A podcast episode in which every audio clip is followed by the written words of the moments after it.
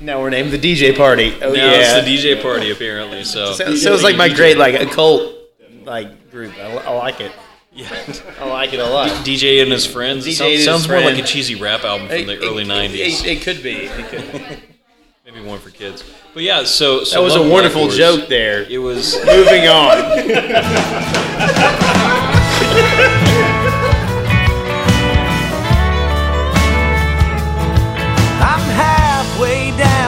bottom of a bottle and I ain't gonna change my ways. But I ain't half bad when I do what I ought. It don't happen much these days.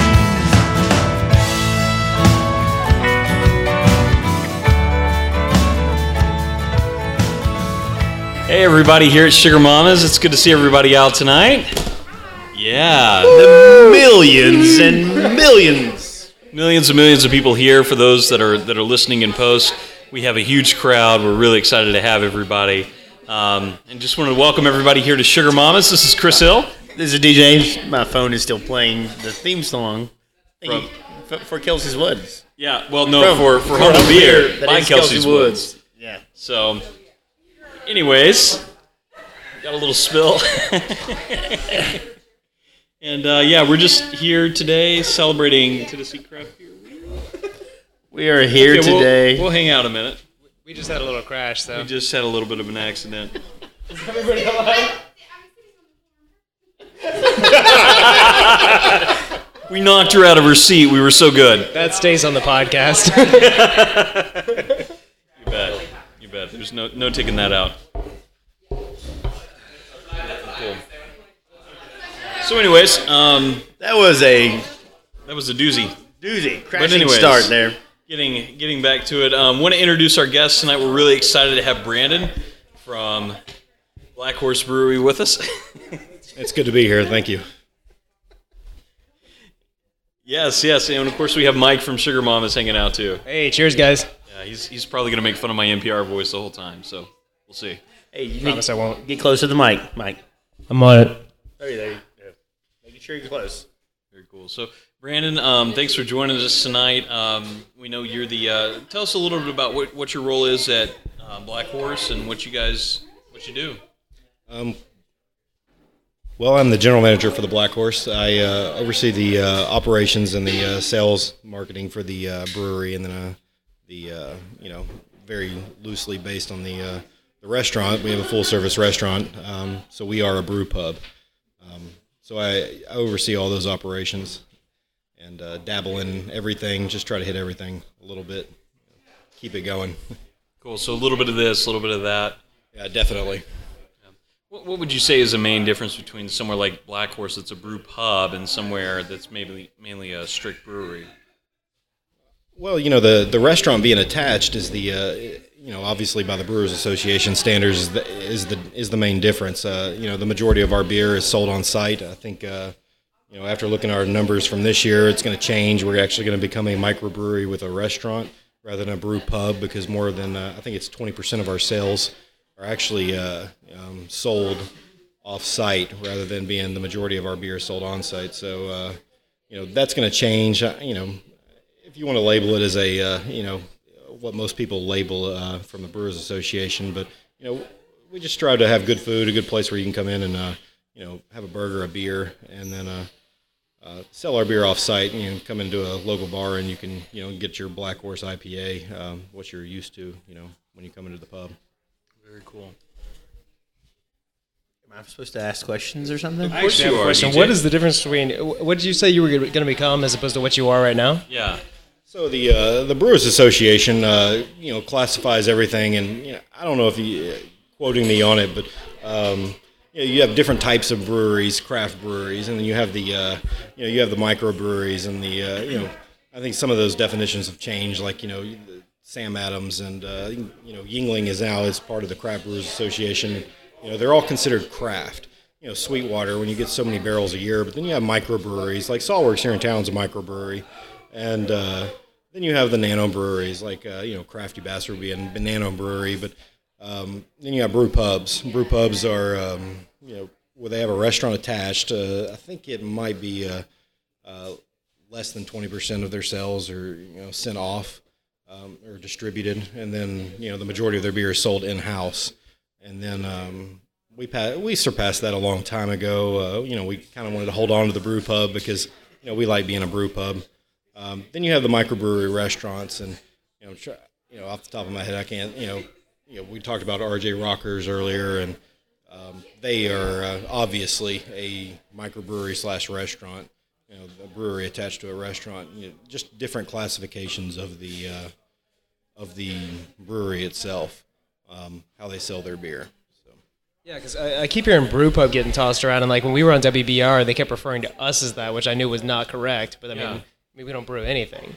But like I think they were thinking like, well, because we're like a craft beer bar only, and whatever else that was a brew pub, which obviously incorrect. But I don't know what actually defines that a brew pub, you know, as opposed to whatever else.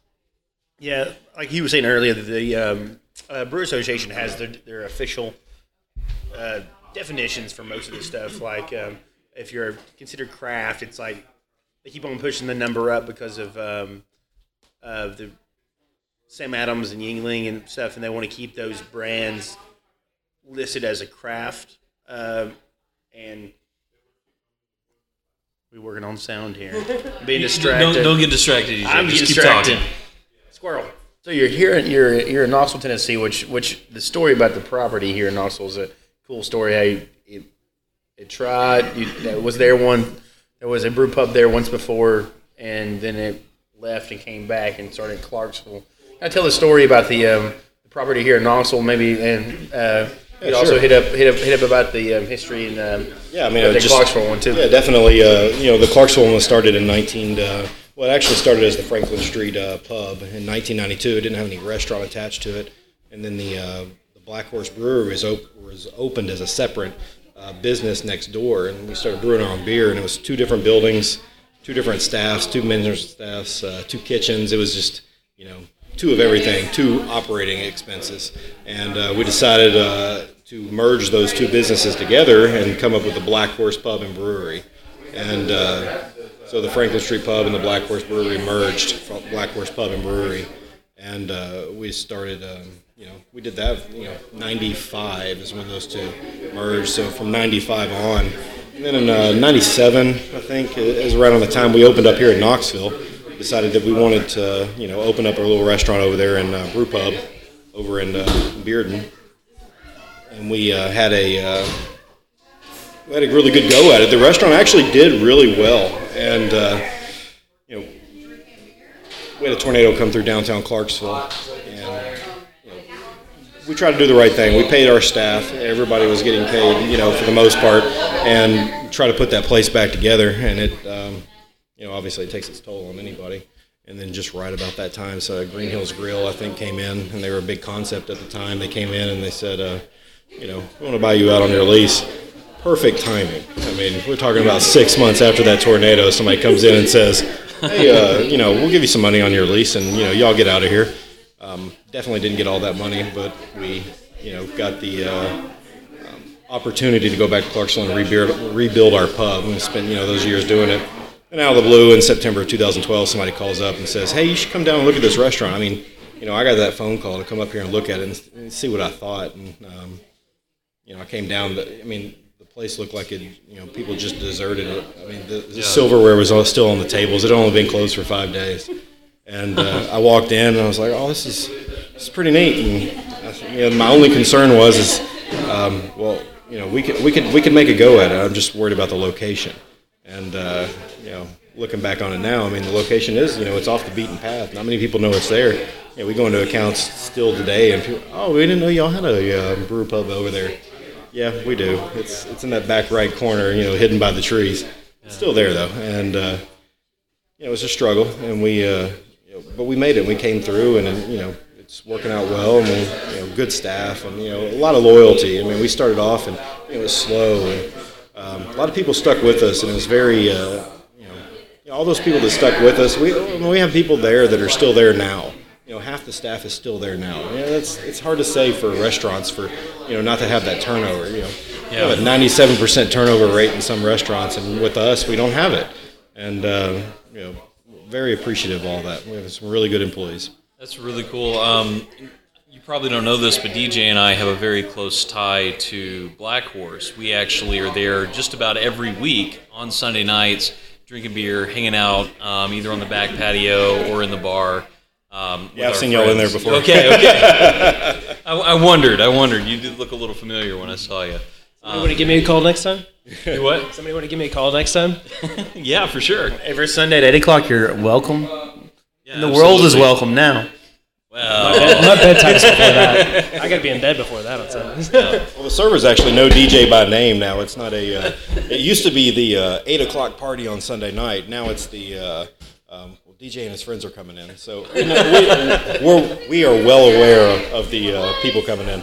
Our, our last cr- our last crew used to be um, we, we used to be up at Downtown Grill and Brewery and we used to be called the Church Group. and on, on our tickets it was actually labeled Church Group. We, we always got a laugh out of that. That's great. That's great. But Now we're named the DJ party. Oh now yeah. it's the DJ party apparently. So So, so it's like my great like a cult Definitely. like group. I, I like it. I like it a lot. DJ and his friends. It DJ sounds, his sounds more like a cheesy rap album from the It- early it- '90s. It, it could be. It could be. Maybe one for kids. But yeah, so, so That was a wonderful Black joke there. It was. Moving on.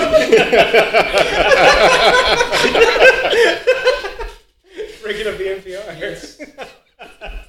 Anyways, Chris has NPR voice, so we're curing that. Yes, yes, yes. Like I said, it would come back. Um, but no, I, I was I was just gonna say we, lo- we love all the beers that are coming through um, through Black Horse. We love all the um, the new stuff that's coming out too. What are what are I- I mean, some of the next things I- that we I need to look forward to? You know, talking about that, it just it just brings it back to the uh, you know we went through multiple brewers um, over that time, and you know we a couple of decisions had to be made, and I you know I looked at it, and you know this guy from Cincinnati called me up one day and said uh, I need a job, you know, and I didn't know where he was going with it, and, you know I wonder I wondered why he was emailing me, why he wanted a job, and because you know I have other people that hire people, and. Uh, we hired him, and he was actually a home brewer. His name's Ben Copeland, and Go Ben. he does an amazing job. And I can, uh, you know, that decision that I made that day, I, I can't see myself making that, you know, changing it.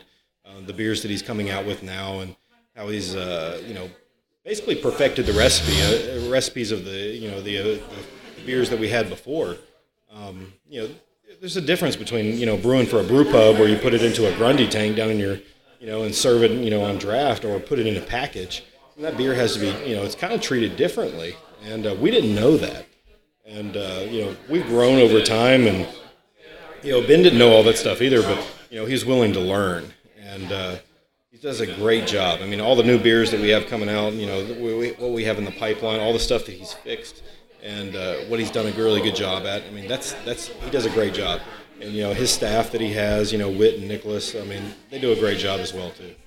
So I mean, I have to put it to them. They, uh, you know, I will come up with some random ideas. You know, I, you know, I told him, I, I said, you know, you should really work on an IPA. You know, it's like it's like I, uh, it's like the light went off in his head, and he, uh, it's like he already knew what he was going to do. He was just waiting for me to say, let's do it, and uh, he did a great job. I mean, he made a really good IPA, and you know, I come back every once in a while and say, hey, that IPA changed a little bit. It doesn't have as much of that grapefruit.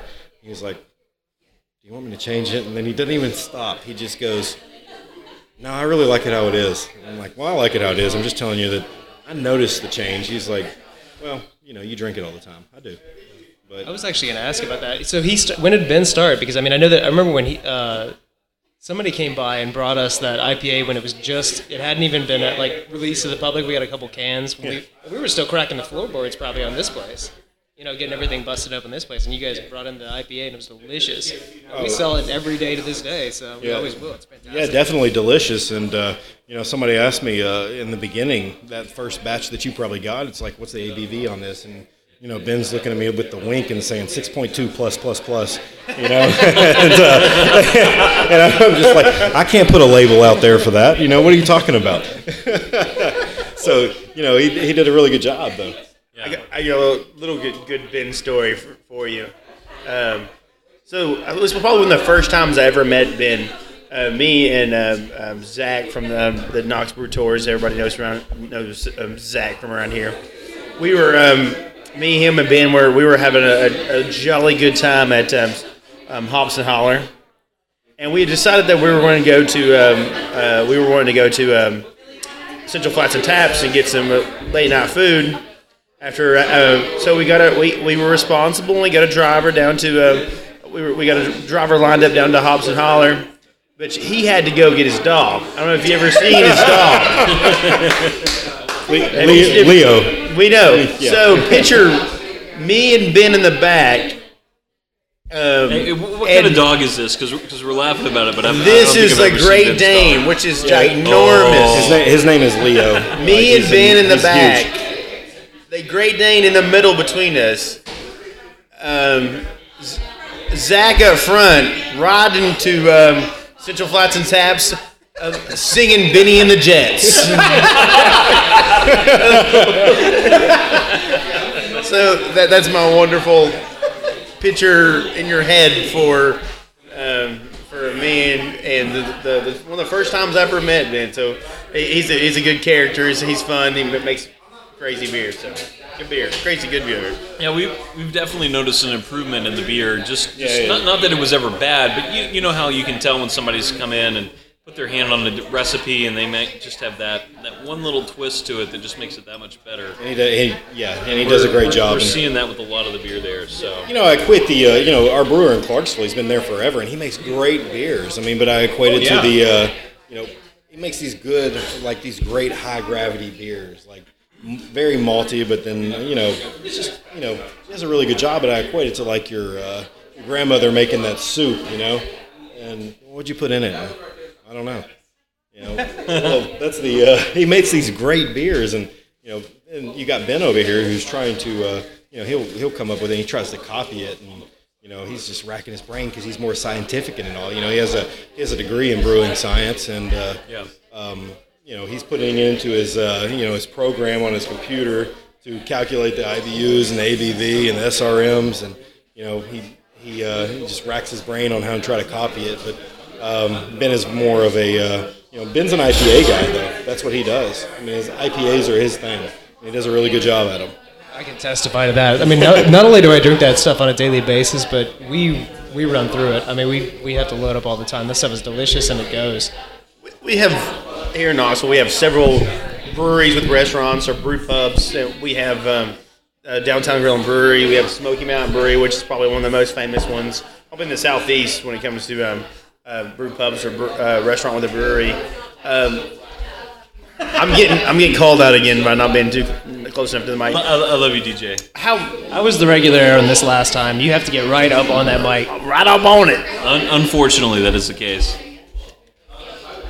But um, here, here lately, like or that, those those breweries, they have they have they have their standard beers where anytime you walk in the door, you sit down at the bar, they have those like four or five standards of beer, beers. But every now and then they'll come out with um, new stuff. Like how much how how like creative do you let him?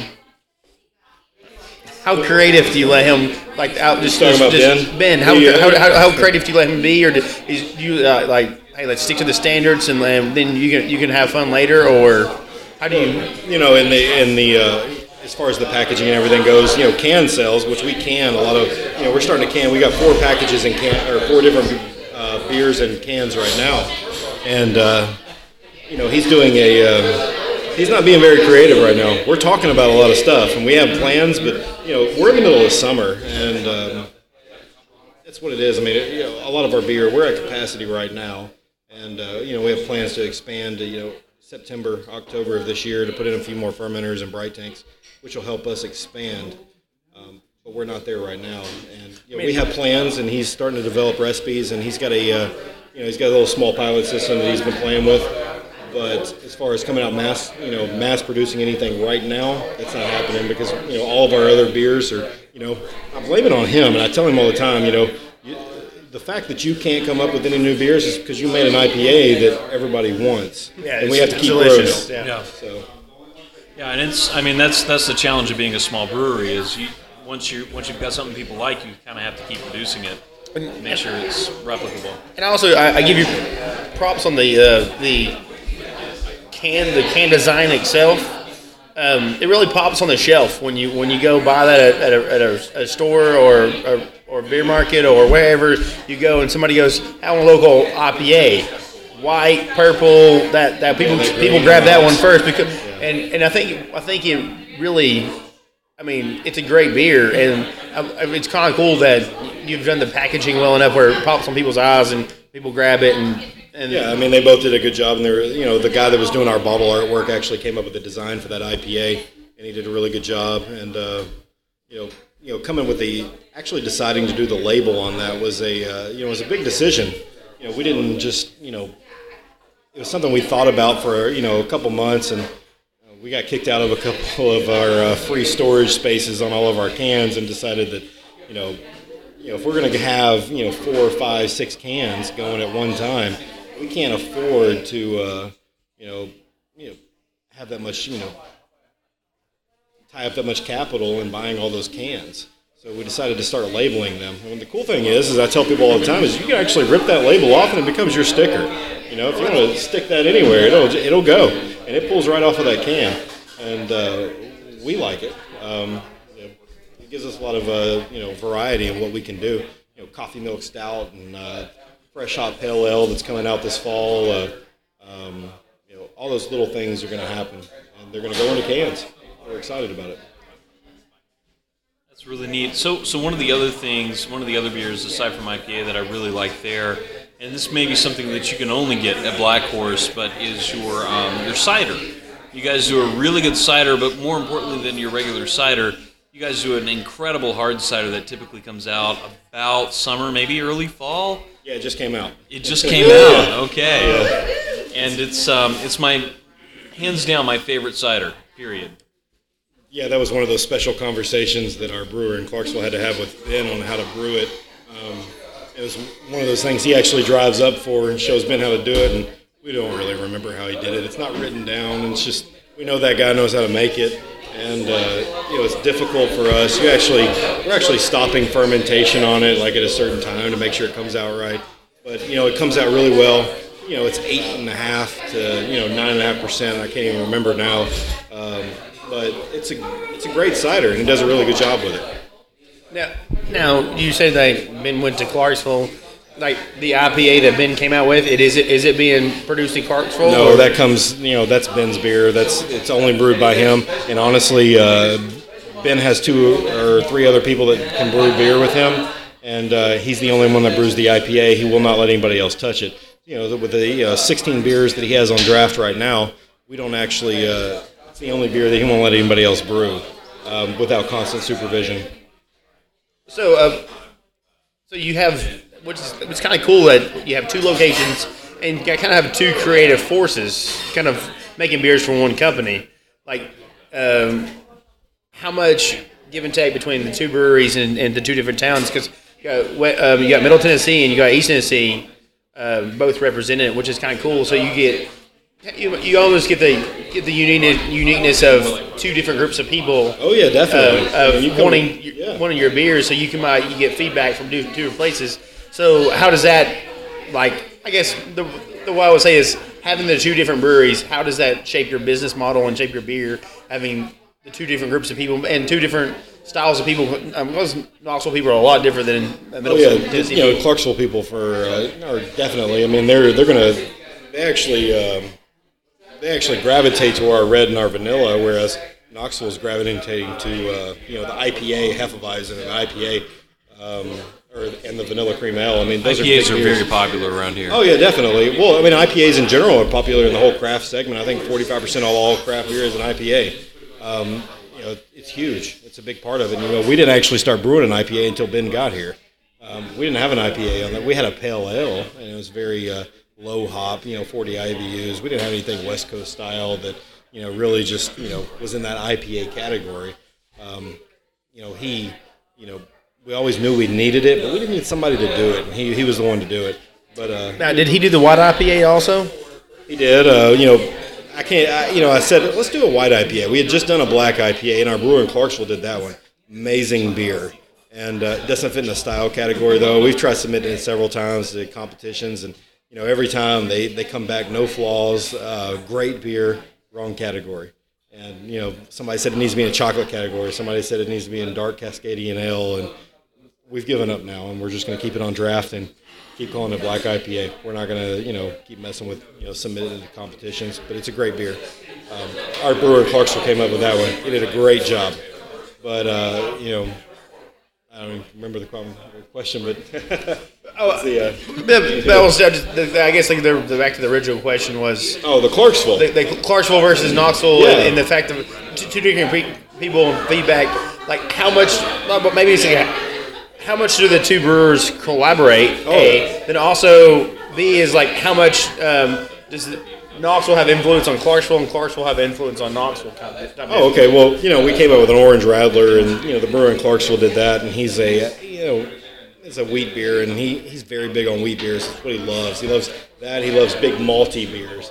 He also loves to barrel age a lot. We have, you know, we have 90 barrels sitting over in our warehouse over there that he is. Uh, they're like his babies. He'll walk through and he tests them, and uh, we don't have that room over here, and we don't have that. Uh, you know, we don't have the capacity to even brew any barrel aged beers, but he does, and that's what he does. So our Warhorse, which is a uh, bourbon barrel aged Scottish export. I mean, it's just amazing beer, and uh, you know he does that one. And Is that the Warhorse? yeah, it's the Warhorse. That is a good Good beer. beer. Um, so he does that beer, and then uh, you know they they collab- and as far as collaboration, they, they talk all you know you know a couple times a week, um, see what each other's doing, um, how to do something. You know, like I said, you know Ben has a degree in you know in brewing science, and you know he he's got his computer over there, and he's you know typing in his formulas and making sure the beer is going to come out right. And, you know, the brewer from Clarksville is you know like I said, your grandmother over there is making great food, and uh, but there's no you know you know he's not. Uh, he'll call Ben for that little bit of science part of it. But you know, at the end of the day, they're both making really great beer, and they do both do a really good job. And um, you know, I can't say enough about that. Just great people. Awesome. Is it now? Yeah, yeah, it is. I'm, I'm watching Mike gingerly get up to, to, to walk away, and it, it definitely uh, step away for a moment. But um, so tell me about you know, I mean, obviously there's the beer aspect. Oh, thank you, DJ. There's obviously the beer aspect to Black Horse. Um, from a business aspect, is is the, the intent of Black Horse as a company to move more towards distribution and maybe get a place where they can brew full time and not have to worry about being just in the brew pub, or what, what do they see as the, the future of, of Black Horse, if you will? Well, honestly, you, you know, ever you, you know, as a kid, you ever run down the hill and you're just like, I can't stop.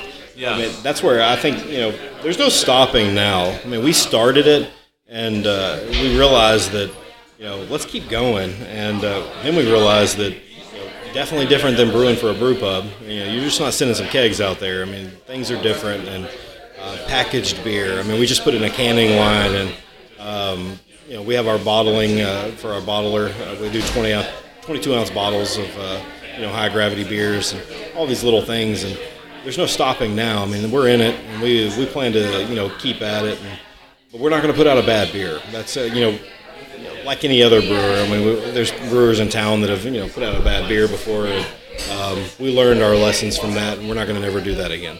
I learned my lesson from it, and you know, just quality control, and it's a big part of you know, uh, you know any brewery. And uh, definitely, if we, you know we've ever come to a problem, which you know we've minimized those problems since Ben's been here, but um, we're not afraid to open up the bottom of that tank and let that thing fall, run out into the drain, you know, because we're not going to put out a bad one anymore. So.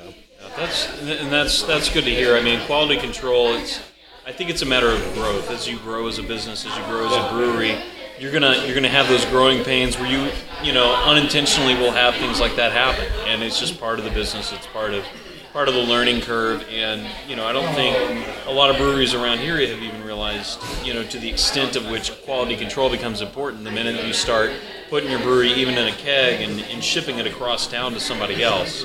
Yeah, I mean, there's a difference, and you know, um, I mean, just going to that with just kegs. I mean, you, you, that beer is always under. Usually, I mean, for the most part, it's under constant refrigeration. You know, off flavors develop when that beer even warms up just a little bit, and then that's when you get into the whole packaging part of it. That's what we learned our hard lesson on is that beer went into a package and warmed up just a little bit, and learned a big lesson that way. And uh, Ben came in and you know taught us a few things. We read up on it, and here we are. You know, we don't have those problems anymore.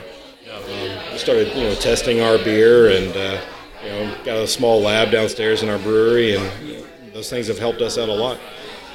You- You say downstairs. Do you mean here in Knoxville or out in Yeah, down down in Knoxville, we have a basement. You have a basement? We do. We have actually have uh, eight uh, serving tanks down there that act as uh, you know slash bright tanks. You know, sla- si- or you know hooked up to our draft lines. I'm surprised you didn't know that. No, I didn't. I've heard about the basement before. Is that where you keep the bodies of your enemies? It could be. It is. it is kind of scary down there. Um, I was there during construction, and it was a, uh very scary sight. We've uh, kept it a lot cleaner since then, so we're a lot better than that. But for the most part, it, it houses uh, all of those tanks, that little lab, uh, you, know, you know, some random bottles of, uh, you know, our Wicked Harvest Ale that you know sold out, but you know you had those three extra cases that didn't run on the bottling line, so those are sitting downstairs. Nice. Um, just you know weird stuff that are just you know come across and what you have. Well, you know, as you know, this week is Knoxville Craft Beer Week here in Knoxville. Um, we're obviously celebrating all the craft beer here in town. Um, and, you know, that culminates in um, Knox Brew Fest at the end of the week. So I assume you guys are going to be there, because without question. Definitely, we we will be there. Is there anything that people should be looking forward to? Uh, assuming this actually gets out, well, for the listeners here at least, anything that you all should be looking forward to from Black Horse that might they might not normally get? Well, I don't know. I mean, you know, with it being hot outside, I don't think anybody's going to be excited about our. We actually have our porter that's going to be poured at the uh, brew fest. The only person excited about that is Ben. And he said it's the best batch of uh, porter that he ever brewed. He said it's a, I mean, it's a smoked porter, but you know, I guess there's nothing. the only person enjoy, that'll enjoy drinking a uh, smoked porter in June, in June is Ben, and he's very excited about it. So, um, other than that, our Hefeweizen this year, I mean, we did a really great job at that. Went into a can. Um, it was a good beer, and I think we're planning on pouring that. Uh, you know, I was talking to our distributor this morning, and um, we were making plans for it, but I have to see how much we have in inventory, and make sure we don't run out anywhere else. Um, obviously, the number one goal is to make sure any of our accounts, our paying accounts, are not running out of beer while we're pouring it for a festival. Um, and obviously, we don't we don't let our paying accounts run out. We'll actually run out in the brew pub before we let them run out. So. I guess it was. How long, how long have you guys? How long have you guys been in Knoxville? Well, how many, how many Three years now. We three years. I'm gonna say you're three years. July 5th, 2013. But, but if, if if I'm incorrect in this, but you guys like kind of re-entered the market through Brewfest, didn't you? Like like that was Our before- fir- yeah, our first one back is you know was Brewfest. Fest, it was yeah. a uh, um, we came back and you know, we decided to open up. You know that September 2012, we came up and looked at this building, and it took a while to like the construction part of it. You know, everybody talks about their alone or their uh, the work they did with their uh, you know. I'm not diminishing that. You know, we, we actually you know it takes a lot of work to get your you know, TTB license and all that, but um, the construction took longer, and it was just a. Uh, it was a process that was just uh, you know come over budget and you know, everything takes a little bit longer. And we opened up on July 5th I, definitely not the best day to open up any restaurant in this world. We did it. And uh, at that point at that point we were just you know we need to open. And we're not open up on the 4th because nobody's going to come in on the 4th so Yeah. we opened up on the 5th That's that's cool. That's actually one of my best friend's birthdays, so that's well, pretty awesome. congratulations. He, uh, you know, happy birthday to him. Um, we opened up and it was a, uh, you know, hey, it, it did all right, you know. And, you know, it was obviously we were on a constant climb on that.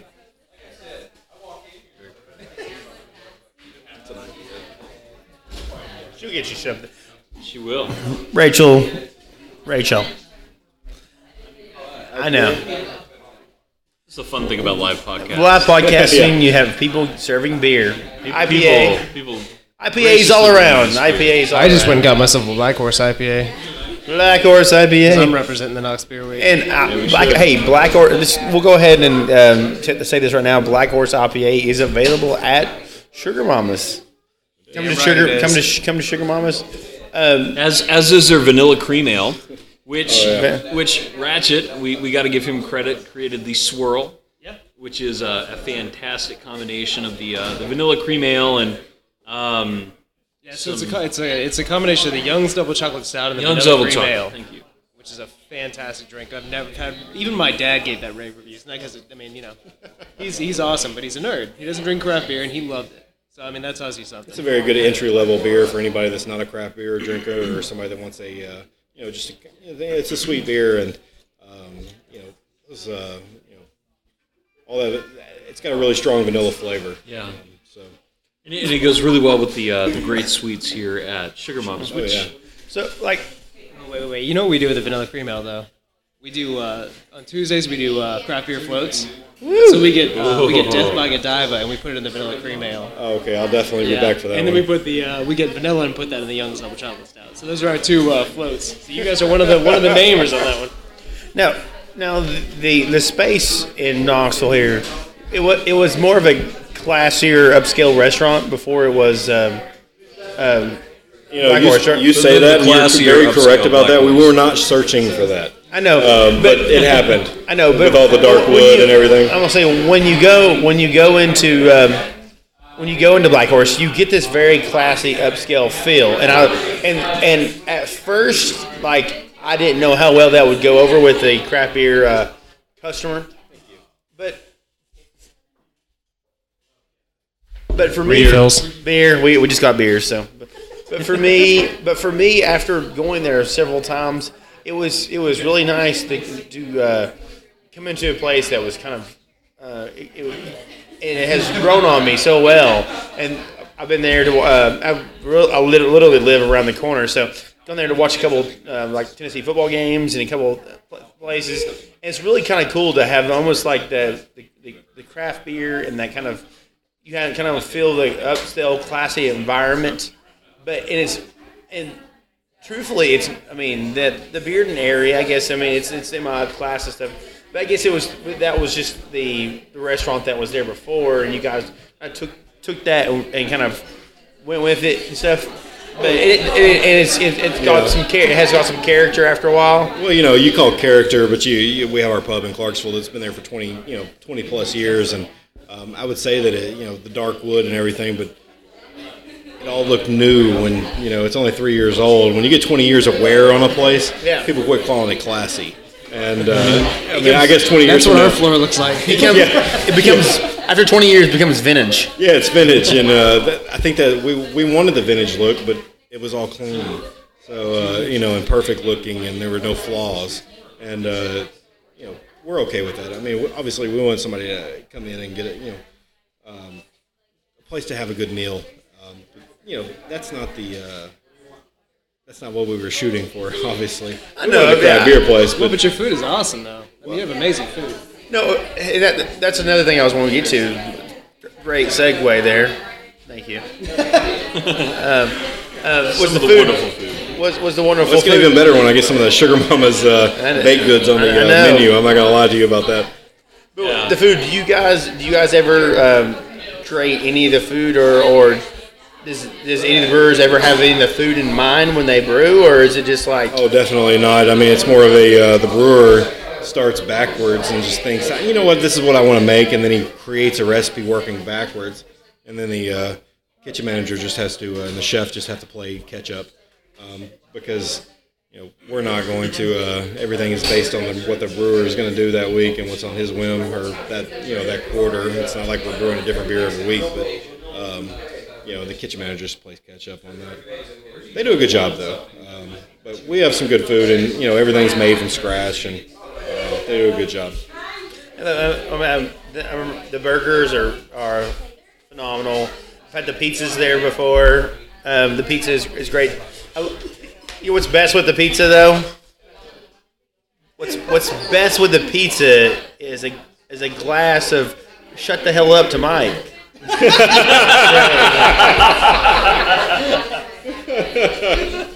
Actually, what's great with the pizza is is the um, the IPA. It's like I, I love getting like the barbecue chicken pizza with with an, with an IPA, which is which is phenomenal. And, and, and that's one of the things. Like it seems like you guys. I mean, it's a lot of your a lot of your stuff is almost kind of traditional American food, pub Right. food, and but a lot of it will really go well with some some of your beers. And it looks like I mean, to me, it seems like there was some sort of thought with. Oh, with there that. was. I mean, we just not, we're not very good with putting it on the menu like that. You you walk into some brew pubs and you know everything is paired with a different beer, and uh, we haven't been very good with that. But, Yeah, but well, we'll you want to leave that open to the customer though, because Right, definitely. eh, eh, like like you don't want to pair a beer with a food, and then all of a sudden the customer goes, "That's horrible," because everybody's tastes are different. Oh, yeah. But but some but you you hope that that food that you make will draw it to a beer. You know what I'm saying? And bringing back up to your other point about the uh, Clarksville, you know, store. I mean, you, you walk in there and somebody says they want to they want a pale ale, and they're just thinking pale, the color, and um, you know, they're thinking, well, that's probably the lightest beer that they have. When in theory, I mean, now they've just gotten a beer that's 45 IBUs, and you know, hey, can you take this back? I don't think it tastes right. so, I mean, there's a difference in Knoxville. Somebody orders a pale ale, they know what they're ordering. Clarksville, not so much. I mean, you know, craft hasn't coming around as, as fast there, but it is coming around. You know, Well, uh, we had like we had um um uh, What do we have? Fanatic on. We had Fanatic. Yes. Marty Vellis. Marty like, Vellis. I, I forgot. Marty Vellis' name. He, he talked about he talked about IPA. Are you going to that? No, yeah, I was awesome going to go line? that way. No, he- I was going to that kind of like like thought process that he makes. He at Smoky Mountain Brewery, he was making beers for the um, like the- the eighty percent that doesn't Yeah. drink craft beer, and and he did that phenomenally. And uh, in some ways, I guess you guys have to do the same thing. Oh, yeah, You have, definitely. you have to make have- beers for the people that don't like craft beer, but then all of a sudden you get them in by like you get them in by drinking the craft beer, then they would never had a a, a double hopped or whatever or a wool horse or something something different. But the thing of it is that they like your barnstormer. And they're like, oh, that's that's delicious. I'm gonna try this and this and this because of that. And and brew pubs and rest- I guess restaurants and breweries are craft beer uh, fan makers. I guess I don't know what way, way to put that. Yeah. They, they bring people in to the craft beer world because they They're come kind, in. of, they're kind of the gateway drug, really, because Yeah, I mean, most people get their Did start. somebody say swirl? Yes, we did. Oh my gosh! we got a swirl. Ratchet just brought in the swirl, so we got a uh, we got some uh, vanilla cream ale layered with some Young's double chocolate stout, and it looks like a miracle. Before we even opened, I, want, I knew I wanted their vanilla cream ale, and that black horse on top of it, it's ultimate dessert beer. Rat, Rats is invading the podcast again. We are very lucky to have Ratchet as our in-house beer master here. Absolutely. Here at Sugar Mamas. Ratchet's awesome. You guys are lucky. But yeah, that swirl. If you if you've not sampled it yet, it is it is fantastic. so I don't know if you know, but it's actually the difference in alcohol by weight that keeps it separated like that. So it's pretty neat. I'm actually a physicist normally, so yeah, You I do know that. You know it. the uh, going back to it, it's like uh, you know, it's like your, your dad drinking scotch when you were young. You're just like, I could never drink that. That's how I think of IPAs. But then you acquire the taste for scotch or an IPA, and it becomes your favorite drink. That's how I think about it. You know, as craft beer drinkers, anytime, you know, first time I ever drank an IPA, I was like, how can anybody ever drink this? And uh, now, you know, I, I appreciate the aroma and the flavor, and um, I just appreciate all of it. It's just one of those things that, you know, I think it's an acquired taste. Yeah. Go ahead. I was just gonna say, I mean, when uh, when we got when I got up here to Tennessee, I mean, like I had never been a craft beer drinker when I got here, and the first thing I get into, uh, it's pretty good. That swirl's good. When we first got up here, I mean, like I, I I didn't know anything about craft beer. I was still drinking, you know, cheap, uh, like you know, Florida white trash beer, which is what I am. And, uh, and I remember one day my buddy, and Damn, I- the swirl swirl's good. Uh, swirl's real good. So Real good. It's dessert. But we got we had to go to this. Uh, we had to take our buddy to her kids. Uh, we had to take our buddy and her kid to their the kids' uh, party, birthday party or whatever. And we were hungover as hell. And we're like, we got to break out of here for lunch. So we went over to Smoky Mountain Brewery and we got that wheat, and it was the best thing we'd ever had at that point in time. And from there it was a gateway on. We went to you know um, we had the Fanatic Blonde, we had the uh, vanilla cream ale, and then you know I'm thinking I'm never gonna drink IPAs, and before you know it, I'm drinking mostly IPAs. So that elevation, man, that, that whole evolution comes along over time. Well, I I've heard several people that I've talked to that like they went to uh, the original location of Smoky Mountain Brewery in Sevierville on vacation, and that was their exper- first ever experience in craft beer. Absolutely. And so they, they've had it, and then they then they went went back home and they they kind of researched or they looked up craft beer, a place to get craft get, get, get craft beer or, or a brew pub at home, and started the brew pub at home, and it we came to a, a whole new thing. Like, and you have like, and you're not that far from UT campus. like you're just like literally on the same street as as the strip, essentially. Definitely, yes. And so you're not that far from UT campus, so you can get people that are out of town coming in for, for, for on uh, on game day around uh, around town, is, and and you can with the brew pub or the restaurant slash brewery model can very much like get people into the craft beer. Oh yeah, you know we, uh, you know I track those sales and I take a look at them, and you know Red, uh, our Barnstormer Red was our top seller, still is, but uh, you know the close second was always the blonde. And then we put the IPA on, and then all of a sudden it started creeping up and creeping up and creeping up. Next thing you know, it's like edging up the red. As you know, you have to have that beer on. The majority of people, you know, they're not going to go for. They might not want that hoppiness, but um, it started creeping up there, and it's become one of our top three sellers. I mean, people want that beer. Um, so just because they want the beer.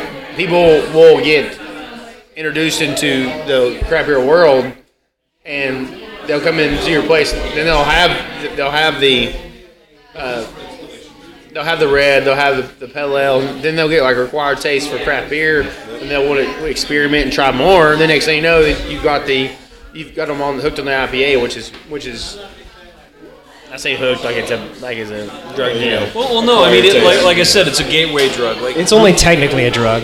Brew pubs really, yeah. brew, brew pubs really are like a like a gateway drug to me because I mean, uh, Smoky Mountain Brewery was one of the first um, that I really went to um, and really started going to regularly. And for people who don't seek out craft beer, for for just casual downtowners and people that just happen to be like, hey, we need somewhere to eat tonight. Hey, they don't have Bud Light on tap. What what can I get? Which do you guys have Bud Light on tap? You know, we do, and you know, Oh. that brings up a really good point. I mean, well, I mean, it's the veto vote. I mean, you know, people come into Yeah. the uh, restaurant and they don't want to have anything else. You know, I don't carry other. I mean, the only thing I carry are Bud Light, Budweiser, and Mich Ultra. Yeah. that's it. I mean, well, one, my distributor is Budweiser. Ah, I uh, gotcha. Well, Or Cherokee. So, Well, so not is, Cherokee. I don't is have any part of that Cherokee. required? I don't have any Cherokee products. No, I mean Cherokee's the distributor for Budweiser, right? No, no, Cherokee's the distributor for uh, Miller Lite. And Oh, Miller Lite. I'm sorry. So it's, it's Eagle then. I'm sorry. Eagle. Eagle, that's, oh, I thought Eagle, I thought. Delete I was that. trying to do I got, too. a, I got a I'm sorry, Nate. I did. I meant. I got a, I got a, I got a backwards. Delete that. Delete that. So, Or Thanks not. for the Yuengling bike. I will get rid of it at some point. I promise. don't know. Hey, and I'm not gonna, you know, going back on that subject. I mean, you know, you have people that'll. I don't know how you guys feel about it, but the majority of so many people out there are drinking uh, domestic products. I mean, you know, I don't know. I mean, I know it's more than 75 percent um, of the cra- of the beer sold is still domestic, and I have decided over the last couple months that I'm not going to put down the big guys anymore because you know I feel like I'm putting down a big group of people when I do it you know, maybe if I slowly bring them over to my side, but I don't want to offend them because I'm offending 75% of the people or whatever it is. I don't want to offend all those people. I want them to slowly come over to our side and, uh, you know, drink a different beer if they want to. If not, we're going to keep that beer on in the Give pub. them give them a comfortable place Exactly. where But where bring- they can yeah, you know but come in and try. yeah, bringing down the big guy to lift us up is not. I don't. I don't know if that's the solution. Um, you know, we're gonna let them do their thing. You know, and you know them buying out like other breweries. Uh, I can. I can testify to a lot of things, but you know, Goose Island got bought out by Budweiser. I'm going to tell you that the beer probably got better. Uh, the barrel aging program got better. I feel like a lot of those things got better, and it's probably because they just have more money now. So I don't know, but that's Well, probably some, what it is. Some of the breweries, like um, like I think, uh, gosh, Terrapin is a good example of this. They didn't give away majority ownership. They still maintain their craft beer status, and yet they have support from Miller Coors. And they've done it, and they've done it really well. And it's given them the ability to take some of the investors out of the picture that were maybe causing a problem for them, Right. or maybe making it more difficult to raise capital to actually get the stuff they needed Some to of the continue margins, to distribute. yeah, yeah, some of the margins are so small in craft beer. Yeah. You have to. I mean, when you start, Margins are fantastic. well, you know, on the retailer standpoint, they're selling that craft beer. Obviously, I can give you a, you know, I can make you a spreadsheet and show you that you're going to make more money on that craft beer. But, Sure. um, you know, you start doing a double IPA on the craft brewer standpoint, and you're trying to, you know, keep in line with the next guy. Um, obviously, your costs are going up, Yeah. and you know the margins get smaller. So, Yeah, the, the, the challenge is, and I think this is why there's a lot of um, contempt for a lot of the breweries um, that do sell out, is that right now we're in a position where you know craft beer is growing 16%. I don't know what the stat was this year, but I know last year 16% market share within the beer industry was craft beer, and the beer industry as a whole only grew by like half a percent. So you've got this place where it's really almost that the major breweries are realizing they need to listen and they need to retaliate and move and actually acquire craft breweries as part of their strategy for growth. So Yeah, and put it into their high end high end section of their game. I mean, that's, Exactly. that's, that's their strategy for survival. That's the only way they can make it at this point in time because of the Yeah. growth. But I mean, like, I really, I agree very strongly with your point that you cannot sit around and dog those, like, you know, the standard domestics. I mean, doing that is basically knocking out John Q. American. Like, you're basically saying that your average working man is dumb for drinking that beer, and you just, Yeah. that's, first of all, that's horseshit. But I mean, you know, they they haven't had that experience yet. They grew up on this stuff. I grew up on that stuff, and they have to slowly become exposed to it. I mean, our whole thing similar is is you know we keep all of our domestics in package. Right, we have we have Bud Light, Coors Light, whatever you want, in bottles and cans. It's very affordable, but we also will say, hey man, I know you want a draft. Why don't you try um, you know the um, vanilla cream ale or the um, Fanatic Blonde, something like that, and they're like, hey, this is pretty good. Yeah, Fanatic One, a very easy drinking beer. I mean, you might convert somebody, you might not. I don't know. Yeah, Um, but you do though. I mean, a lot of people are like, "Man, this is not bad." And the next thing you know, they order another Fanatic Blonde, and then what happens? Then they're me. Then they're drinking IPAs all the time. but uh, you know, Devil's Backbone got bought out, and yeah. you know, Well, I mean, I, I'm gonna I'm gonna go throw, throw my two cents. but in you know what? Uh, you know what people don't feel. Uh, Oskar Blues and Cigar City, you know, merged, and that's Wait, a, what? Yeah, but yeah, basically. I, I had missed that news. When Yeah. did that happen? Well, that's a big conglomerate right there, and that's what I see the industry going to. Is a lot of these big guys, you know, Yuengling, Sam Adams. Uh, you can go down the list in the top ten. I see those guys buying up smaller craft breweries. Um, you know, the market share is. Uh, you know, I read an article on it. It becomes the Me Too. It's like how many SKUs can you? It's like well, it's like how many SKUs can you get into a Kroger? Um, there's only so many shelf facings that you can get, and uh, you know, little guys like Black Horse over here in Knoxville, Tennessee.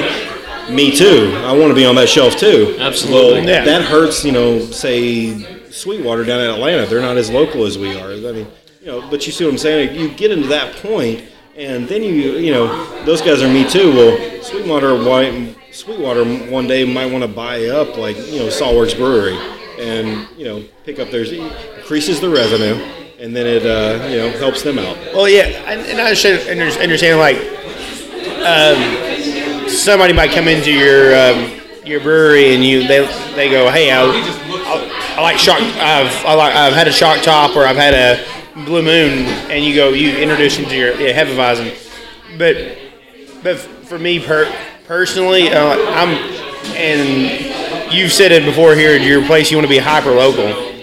I try. I, I, I tend on the on the side of hyper localness and, and trying to su- support everybody here in, in, in town and try to support the local brewer, the breweries and stuff. And some of the business tactics of, of the major breweries, I'm not a huge fan of.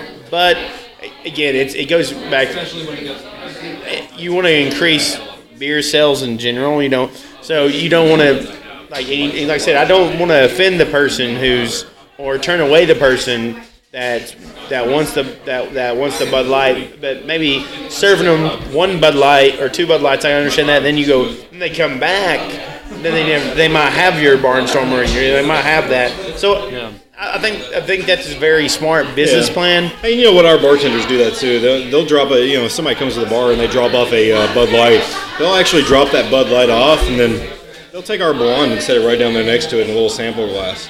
Yeah. And say, hey, try this out. You know, and they'll talk to them. We're not trying to, you know, dissuade anybody or, you know, make sure that they go to our. Uh, we don't want them to go to our side, but we want them to know that there are other options out there. You know, um, support local, but. Yeah. Give, give them a chance. Give them an opportunity to give it a shot. I was gonna say, I mean, for us, I mean, I think the best strategy, and I- this was this was like a call between uh, Ratchet and I were thinking about this a lot before we opened up. But it was like, do we want to have one domestic on draft? And I was like, no, we don't. So we'll keep it in package. And I mean, that way, I mean, if somebody wants a butter, Coors, or whatever else, they can get it. But it, it actually does encourage people to go ahead. We, we've never had somebody walk out of the door because we said, oh no, I'm sorry, we don't have that on draft. I mean, they'll just say, "Hey, man, I'll take it," and, that, and either they'll sit there and drink several Bud Lights or whatever, or they'll say, "Well, let me try that. Let me try something that's about the same ballpark." And that's when you start planting those seeds. So I mean, I feel like actually having like package as opposed to draft domestics, it does encourage people to move towards the draft and towards the craft. I just think for the retailer, it's just a uh, just for the retailer, it's you know, like the like I said, the veto vote. The guy that says, "Well, they don't have anything that I want to drink," and then the entire group of like say seven, seven people don't go to that you know spot, and that's what I worry about.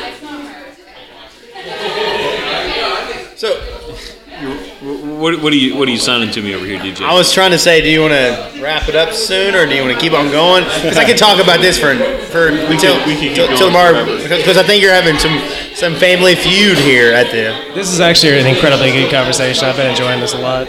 so it's it's just up to Mike whether we continue or not. We can take it a little bit longer and then we'll wrap it up. Okay. Take a little bit longer wrap it, wrap, than wrap it up. Yeah, that's uh, that's what I just heard Mike say. Thank, thank you, DJ. It's hard to hear here. In, Hey, I think we're gonna wrap it up in, in just a few. this segment um, brought to you by Trojan Brandon Condoms. Don't make the mistake, DJ Smother. I love you, DJ. Anyway, I love me too. I love three. Oh. So, anyways, um, craft beer is you know it, it's Craft- it's craft- important to bring people over. Oh, yeah, and, and, and it does and it does take time for people who are used to only a certain type. I remember going into Downtown Grill and Brewery with my um, my old sales team uh, about a year ago, and we, we sat down. It was March Madness. We got beers, and um, you know, of course, I was the only one at the table that actually ordered a Downtown Grill and Brewery beer and didn't order a Miller Lite. It just about killed me. A little part of me died inside when that happened. Here we go. Um, where do you see Black Horse in ten years? Um, and I mean, where do you see the, the, the, the production, the the brew pub, the whole nine yards? Not not just the like and like the creation of beer. Like, and I think I think they've already in their. I'll go ahead and I'm, I'm gonna get. I think they've already become a pretty much um, pretty much supplanted herself in um, Knoxville craft beer culture.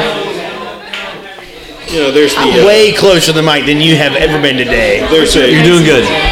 But wait, so, but anyway, but ten years out, what, where do you see where do you see Black Horse and where do you see the trajectory of the company and and I mean, the overall goal, and I think that any, uh, you know, to be sustainable in this industry is to is to have. I don't think we're ever going to open up a brewery that doesn't have a restaurant attached. Um, and I know it hurts us. You know, people look at us as competition when we're really not.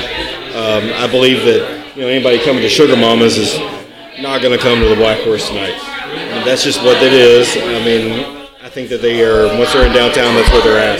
And uh, Whatever whatever lives downtown stays downtown. yeah, there you go. Uh, but you know, we're not. Uh, but we're not going to open up a Black Horse that doesn't have a restaurant attached. That's not our goal. Um, so if you're talking about long term, yeah, we do want to open up another brew pub. Uh, don't see that happening in the next year or two, but um, it was on the plan, and you know, it's put on the back burner for right now. And but we will open back up. We'll probably open up another brew pub um, and get another, you know, bigger brewery inside of it, and you know, a little bit more uh, production coming out of it. That's our goal. Um, obviously, we uh, we're going to just stay small though. Um, at the end of the day, we have an obligation to pay our employees, so we're not going to overextend ourselves. That's always great when you hear a company that wants to put their employees first and put, put the art of the beer first, and um, um, and and I think that since you guys have been here, you guys have been very good, um, been good members of the community, and um, been helping out the beer community and stuff. Um, is there any events or anything coming up down the line that we need to promote and get get the word out about? Gosh, man, we have Brewfest coming up. Uh, I think June. Uh, I have to go back and look at my calendar. It's June 25th. It's the Saturday right there. So I don't know if it's 24th, 26th, but I think it's June 25th. Uh, we have our uh, Black Horse Big Wheel race at over at Carolina Ale House. Very Um, cool. We have some. Uh, wait, wait, wait! A big wheel race. Yeah, so we have uh, big wheels are adult size. So What? Can they're I get actually drift in this? trikes. Um, they actually slide if you. No. Oh yeah. I have watched people do them, and I actually bought them, and uh, but I have not ridden on one yet. But teams of four, and it's going to uh, it's going for the uh, Special Spaces um, charity. So we're Cool. gonna give back the uh, proceeds back to that. DJ, we might we might have to do that. Oh, that definitely. sounds- Team of four. sounds That's all you need. Most F. Yeah, most Steph, not the rapper, but most Good on y'all, man. That's definitely. awesome. Other than that, I mean, we have some other festivals coming up. But, uh, I mean, for the most part, that's what it is. Hops in the Hills is coming up. I can't remember the exact date on that. Any, uh, so, you, but the beer is coming out this fall. You said. We have do, we have beers coming out this fall. Um, the first one, will, we're going to switch over Hefeweizens in the cans right now, and with you know placements that have been going on in Publix, it'd be kind of awkward. Uh, the, we're going to wait on the Publix placements and go ahead and put the fresh hop pale ale in, um, which is really cool. We're actually going to drive up to the hop farm and watch them and watch them uh, pick those hops, and then basically, you know, six hours after, you know, twelve hours after picking them, we're going to bring them down and put them into a uh, brew, and uh, you know, it's going to be great. We, you know, I think it's like fifty pounds of hops per, you know, ten barrels of beer or something. It's Wait, something wait. There's a hops farm near here, then? Yeah, well, there's actually several that. here in Knoxville, there's but several. I didn't know that. but Come on, Chris, get up with it. well, this is I had why already, we're humble beer. I, This already, this I had already signed a contract with this guy up in Abingdon, and Okay. uh, we had, uh, you know, we had uh, gotten close over this last year. We, we, we used his hops last year, and it's probably the really the first beer that Ben brewed by himself, um, without you know anybody's uh, input. He just you know thought of it up. It was a great beer, and we're going to do it again. And you know what fresh hop beers are like. I mean, they're amazing, and uh, we're excited about this one this year. After that, white IPA goes into a can, and then coffee milk stout. We did a small rollout in the middle of the uh, summer. Kind of weird for a coffee milk stout, but we did it, and Why not? Sold, sold really well. And uh, we're going to do an official rollout this fall. Um, big time for that one. And it was a great beer. and knocked that one out of the park. Um, then we're working on a uh, tropical IPA as of right now, and uh, we hope to have that one out in about six weeks. Wow. Now, um, thank you so much for being a part of it. Oh, yeah. um, Absolutely. we need to get Mike. Mike get in here to give give his. I was gonna say, if you don't think coffee milk stout will sell in the summer, you should look at our revenues on, on Wiseacre. Well, you know, I tried to equate it to like going to Starbucks and buying an iced coffee, but you know, nobody wanted to listen to me about that. But you know, it's sold, and the distributor wants more, so I was right in the end. So that's There all I got to go. say about that. That's important. Oh, it'll sell, brother. It'll sell. So, Mike, I'll drink it all. since the last time we talked on the Sugar Mamas podcast, give us the the Cliff Notes version of everything that's happened here, and Yeah, where, where to come, where to go, where to see, where to do. Yeah, man. I mean, so we started out. Uh, we took over Holly, old Holly's 135 place. We basically gutted the place, took out the booze, made a ton of space in here. Got a lot of extra approvals from uh, Fire and everybody else for our renovations, and uh, yeah, you know what I'm talking about. And uh, so, I mean, uh, we started out with the Fanatic Black uh, release on, uh, I think it was January, or sorry, April uh, 16th or 15th, and we had a line going down the street, if some people remember. But ever since then, it's been a great, uh, great craft beer experience. And uh, Ratchet keeps coming up with new, cool ideas on stuff to do. Uh, fantastic inventions. We got the uh, swirl. We got the mocha, which is a combination of the uh, Young's Double chocolate stout and the uh. Yeah. And I mean, of course, we have uh, we have craft beer things all week.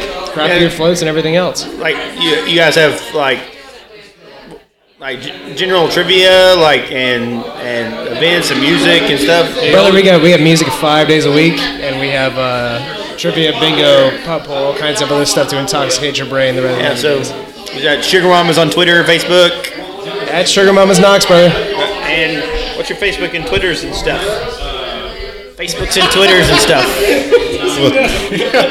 You know, we were just talking about this earlier. I'm not really good at all this, and uh, it's at Black Horse Brews is our Twitter. There you go. As, face, as Facebook goes, then I, I would just suggest putting in the search section Black Horse Pub and Brewery, and then also, uh, there's this guy that works for you guys. His name's Scott.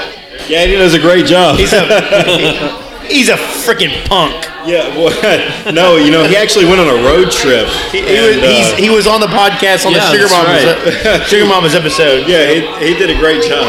Uh, on his road trip, he That did a guy's great job. hilarious. yeah. Um, I couldn't ask for honestly. I can't ask for a better staff that we have right now. He's a uh, you know Scott, Ben, Witt, Nicholas, uh, the managers that uh, we have at the pub. Uh, you know, can't get better than Everybody except for Scott. That. Well, you know, I like Scott. Scott I mean, probably look- deserves a raise after that. And if you want to learn a story about Scott and DJ, listen to the Sugar Mamas podcast. Also, to learn the story about sugar mamas. yeah, I might have been a little drunk through that one, but that's all right. So was that? I'm a little bit through this one also. God bless America. And I just want to go ahead and say, Jerry is crazy. Okay, n- now we're just playing with the PA system. Where we are, it's just messing. Now just Now shouting. It's, now it's a live the DJs out podcast, so we're just messing with the PA system. That's that's right. That's what we're doing because we're crazy like that. Chris is like, this breaches the uh, professional we hear at NPR. Hey, hey Jerry, hey Jerry, I want to go to the spirit in the sky. It's where I go when I die. I'm singing a little United song while we're. A- on the- anyways, Thanks for having us on, guys. DJ. I love. Hey, I'm trying to like break up the get the crowd in the, in the involved. Can, can we get a woo from the crowd, Elise? Yeah, that's right. There you go. Thank you guys for coming out tonight. Thank you all for listening. Um, thank you, Mike, for hosting and letting us come in here. I, is it true that we're gonna have all future uh, humble beer podcasts here at Sugar Mamas? Yes, Yes. absolutely. And uh, home. Brandon, thank you so much. Thanks for having me Thank you out. for coming out. Uh, definitely try out Black Horse Brewery. I don't know why I keep looking Hey, at the and sign if you're in time. Clarksville or Knoxville, the Vills. The Vills, the Also, Vills of Tennessee. Brandon, I still have your CO2 tank in my truck, so I will give that to you right now.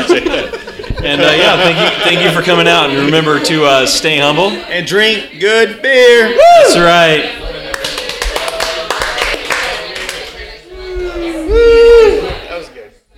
Was fun. That's fun. I got beat. Cause I'm